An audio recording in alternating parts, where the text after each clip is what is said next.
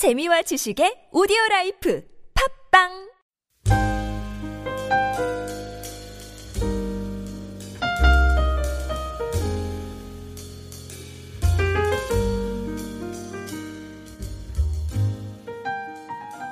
만국을 벌하시는 날에 에돔이 하나님의 심판을 받게 되는 그 이유가 무엇인지는 우리가 어제 아침에 그 함께 읽은 말씀에서 그 이유를 찾아볼 수 있습니다. 예루살렘이 멸망하던 BC 587년에 에돔은 그의 형제 나라인 남유다에게 하나님에게 하나님이 보시기에 심히 악한 그런 행위들을 많이 했습니다. 어제 말씀 11절에서부터 14절에 있는 그 말씀들을 보시면 에돔이 남유다에게 어떤 일을 행했는지를 우리가 알 수 있습니다. 제가 그 말씀들을 우리 세번역 성경으로 정리를 좀 해서 읽어드리겠습니다. 우리가 가지고 있는 그 개혁 성경보다 더 잘 이해할 수 있도록 그 쉽게 표현이 되어 있습니다. 그 11절에서부터 14절의 말씀인데요. 제가 읽어드리겠습니다. 한번 잘 들어보십시오. 내가 멀리 서서 구경만 하던 그날, 여기서 내가라는 것은 우리 에돔을 이야기하는 겁니다. 멀리 서서 구경만 하던 그날, 이방인이 야곱의 재물을 늑탈하며 외적들이 그의 문들로 들어와서 제비를 뽑아 예루살렘을 나누어 가질 때에 너도 그들과 한패였다. 내 형제의 날, 그가 재앙을 받던 날에 너는 방관하지 아니었어야 했다. 유다 자손이 몰락하던 그날 너는 그들을 보면서 기뻐하지 않았어야 했다. 그가 고난받던 그날 너는 입을 크게 벌리고 웃지 않았어야 했다. 나의 백성이 패망하던 그날 너는 내 백성의 성문 안으로 들어가지 않았어야 했다. 나의 백성이 패망하던 그날 너만은 그 재앙을 보며 방관하지 않았어야 했다. 나의 백성이 패망하던 그날 너는 그 재산에 손을 대지 않았어야 했다. 도망가는 이들을 죽이려고 갈라지는 길목을 지키고 있지 않았어야 했다. 그가 고난받던 그날 너는 살아 남은 사람들을 원수의 손에 넘겨주지 않았어야 했다.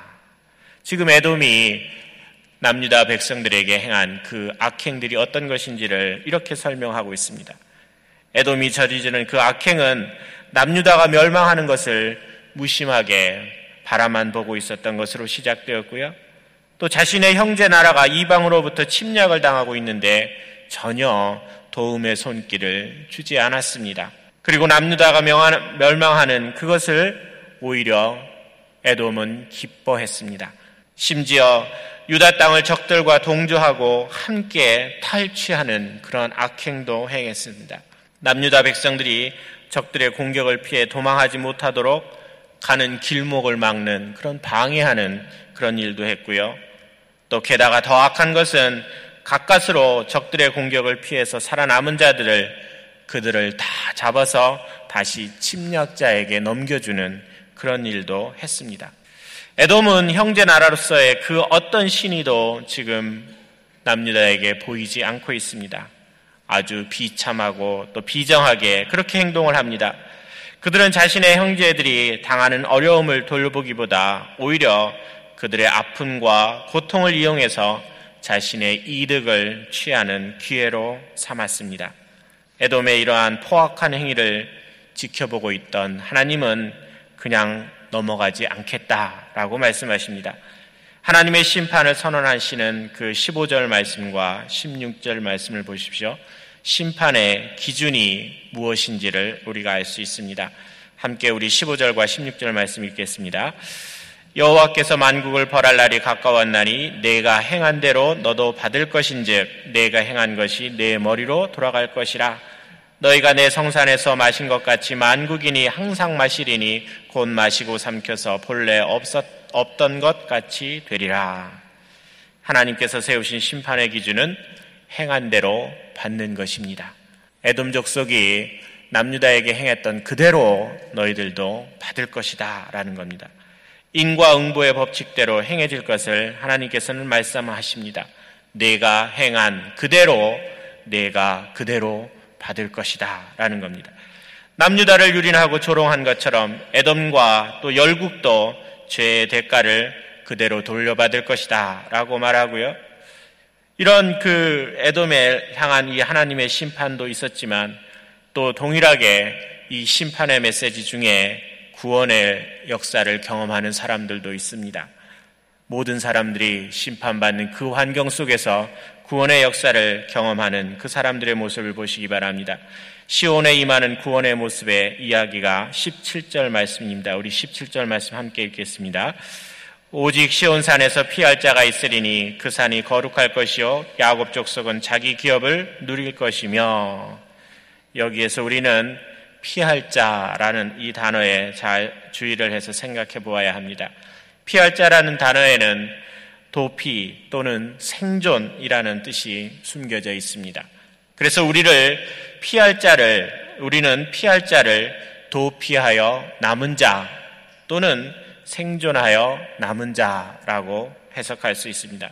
그래서 심판의 날에 도, 어, 피하여 남은 자 또는 생존하여 남은 자가 있다라는 것은 그 17절의 말씀에서 설명하고 있는 내용입니다. 그렇다면 어떤 사람이 행위대로 하는 그 하나님의 심판에서 살아남을 수 있겠습니까? 라는 질문이 우리에게 생깁니다. 행위대로 하는 하나님의 심판에서 생존하여 살아남을 수 있는 사람, 그 사람은 시온산에 있는 사람입니다. 하나님의 심판이 임하는 그날에 시온산은 생명을 보존할 수 있는 그런 구원의 장소가 됩니다. 시온산에 있는 사람들에게 하나님의 심판이 임하는 그날은 멸망과 죽음의 날이 아니라 오히려 축제의 날이고 기쁨의 날이 됩니다. 그동안 고대했던 구원이 완성되는 날입니다. 그래서 요에서 2장 32절은 구원의 장소인 시온산을 이렇게 표현하고 있습니다. 제가 요에서 3장 아 2장 32절의 말씀을 읽어 드리겠습니다. 누구든지 여호와의 이름을 부르는 자는 구원을 얻으리니 이는 나 여호와의 말대로 시온산과 예루살렘에서 피할 자가 있을 것이미요 남은 자 중에 나 여호와의 부름을 받을 자가 있을 것임이니라. 아멘. 사랑하는 성도 여러분, 잘 기억하십시오.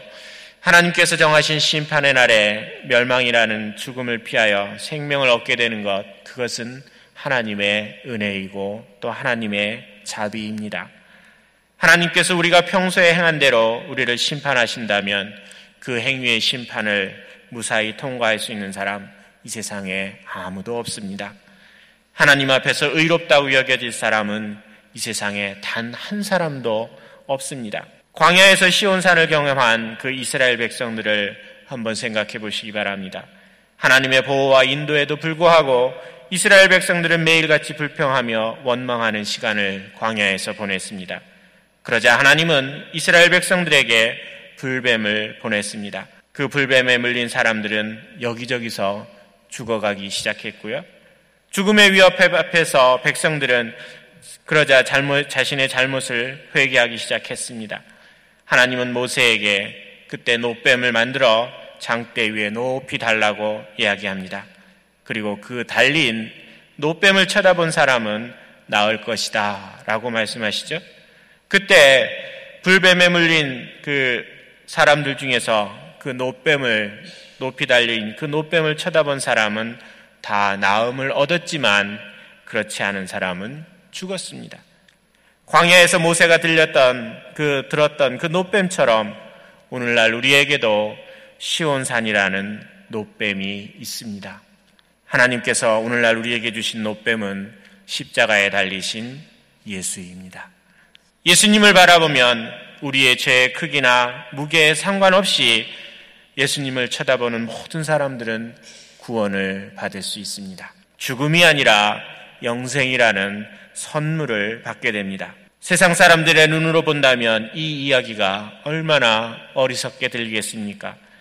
불뱀에 물려 죽어가는 사람들에게 높이 달린 그 노뱀을 쳐다보면 병이 나을 것이다 라는 이런 이야기나 또 십자가에 달린 예수님을 바라보면 죽음에서 생명으로 옮겨진다는 것이 얼마나 허황되게 들릴 수 있겠습니까? 그러나 오늘날 우리에게 예수님은 우리를 구원하시는 시온산입니다. 우리의 시온산이 되시는 그 예수님을 항상 바라보는 저와 여러분이 되시기를 예수님의 이름으로 축원드립니다.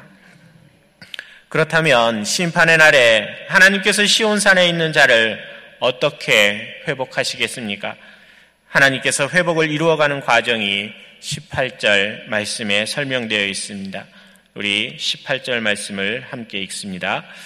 야곱 족속은 불이 될 것이며 요셉 족속은 불꽃이 될 것이요 에서 족속은 지푸라기가 될 것이라 그들이 그들 위에서 붙어서 그들을 불사를 것인즉 에서 족 속에 남은 자가 없으리니 여호와께서 말씀하셨습니다. 야곱 족속은 더 이상 연약하고 나약한 사람들이 아닙니다. 그들은 이제 불과 또 불꽃 같은 존재로 변합니다. 또 요셉 족속은 불꽃이 될 거다라고 말씀하고요. 불과 불꽃이 되어 야곱과 요셉의 족속은 이제 지푸라기와 같은 에서 족속을 모조리 태워버리겠다라고 합니다. 그리고 그들이 빼앗겼던 모든 기업들도 다시금 회복시켜 주시겠다고 말씀합니다. 멸망당했던 그 이스라엘 백성들이 잃었던 모든 땅을 다시 회복하는 그 과정은 19절에서부터 20절에 있는 말씀의 묘사에 말씀에 묘사되어 있습니다. 야곱 족속은 에서 족속에게 속했던 산과 땅을 다시 찾아오게 되고요. 그리고 포로로 잡혀갔던 이스라엘 자손은 가나안으로 다시 돌아와 잃었던 모든 영토를 다시 회복하게 될 것을 말씀합니다. 이런 과정을 통해서 시온상에서 최종적으로 이루어진 그 결과를 한번 보시기 바랍니다. 마지막 그 결과는 21절 말씀입니다. 우리 함께 21절 말씀 읽겠습니다. 구원받은 자들이 시온산에 올라와서 에서에 사는 심판하리니 나라가 여호와께 속하리라. 아멘. 심판의 그날에는 구원받은 자들이 악행을 하던 모든 나라들을 심판할 것이라고 합니다. 그리고 하나님의 절대적인 보호와 통치가 구현되는 일이 이루어질 것을 약속하십니다. 이 얼마나 감격스럽고 영광스러운 날입니까? 하나님의 심판이 있는 그날은 모든 상황에 대반전이 펼쳐지는 순간입니다. 걱정과 슬픔이 이제는 기쁨으로 변화되는 순간, 그때가 하나님의 심판이 있는 날입니다. 인간의 모든 욕심과 이기적인 욕망들은 사라져버리고 온전한 하나님의 사랑이 회복되는 날, 그날이 하나님의 심판이 있는 날입니다. 악의 모든 세력들이 무너지고 하나님의 공의가 가득한 세상이 열리는 날이고요. 또 더 이상 고통과 죽음도 사라지고 영원한 생명이 시작되는 날입니다. 그런데요, 이러한 심판의 날이 어떤 사람에게는 멸망의 날로 다가오기도 하지만 어떤 사람에게는 이렇게 회복과 치유와 영광으로 다가오는 날이 있습니다. 그 사람과의 차이는 시온산을 바라보는 자입니다. 시온산을 바라보는 자에게는 하나님의 심판의 날이 구원과 회복의 날로 다가오지만 그렇지 않은 사람에게는 멸망과 죽음의 날로 다가온다라는 것을 오늘 하나님의 말씀은 이야기하고 있습니다. 사랑하는 성도 여러분, 하나님께서 심판하시는 날은 우리 모두에게 꼭 반드시 찾아오게 되어 있습니다. 어떤 분은 개인적인 종말을 종말인 죽음을 먼저 맞는 경우도 있고요. 또 어떤 분은 살아서 하나님께서 심판하는 날을 먼저 맞이할 수도 있습니다. 그 날이 언제가 될지 우리는 잘 모릅니다. 그러나 저와 여러분에게는 그 심판의 날이 멸망의 날이 아니라 영생으로 들어가는 그런 관문이 되시기를 바랍니다. 특별히 우리의 시온산이 되시는 예수님을 바라보며 믿음의 행진을 계속해 나가는 저와 여러분이 되시기를 간절히 축원드립니다. 우리 시간 우리 함께 잠깐 같이 기도드리겠습니다. 특별히 주신 말씀을 생각하며 우리 자신을 또 돌아보며 또 함께 같이 기도도 했으면 좋겠습니다. 지금 우리의 눈앞에서 보면 악이 득세하는 것처럼 보일 수도 있고요. 또 하나님이 살아서 일하는 것이 우리의 눈에 보이지 않는 것처럼 느껴지는 경우도 있습니다. 또 하나님께서 우리를 보호하시고 이끄신다는 것, 그것이 의심되는 그런 경우도 많이 있습니다. 그러나 오늘의 우리의 말씀처럼 하나님은 우리의 모든 일을 여전히 주관하고 계십니다. 오늘도 우리의 시온산이 되시는 예수님을 바라볼 수 있도록 하나님 우리에게 믿음의 눈을 열어 주시옵소서 또 삶의 모든 환경 속에서 그 환경에 종속되는 그런 것이 아니라 시온산 되시는 예수님을 바라보며 오늘도 정전할 수 있도록 하나님 우리에게 능력 달라고 우리 자신을 위해서 우리 주에 한번 부르고 같이 기도드리겠습니다. 주여 아버지 하나님 감사합니다. 오늘도 우리에게 시온산 되시는 예수님을 보여주셔서 감사합니다. 아버지 세상에 아버지 많은 어려움들이 있고 환란이 있고 아버지 고통이 있지만 그 가운데서도 변함없이 하나님 살아계신 하나님을 발견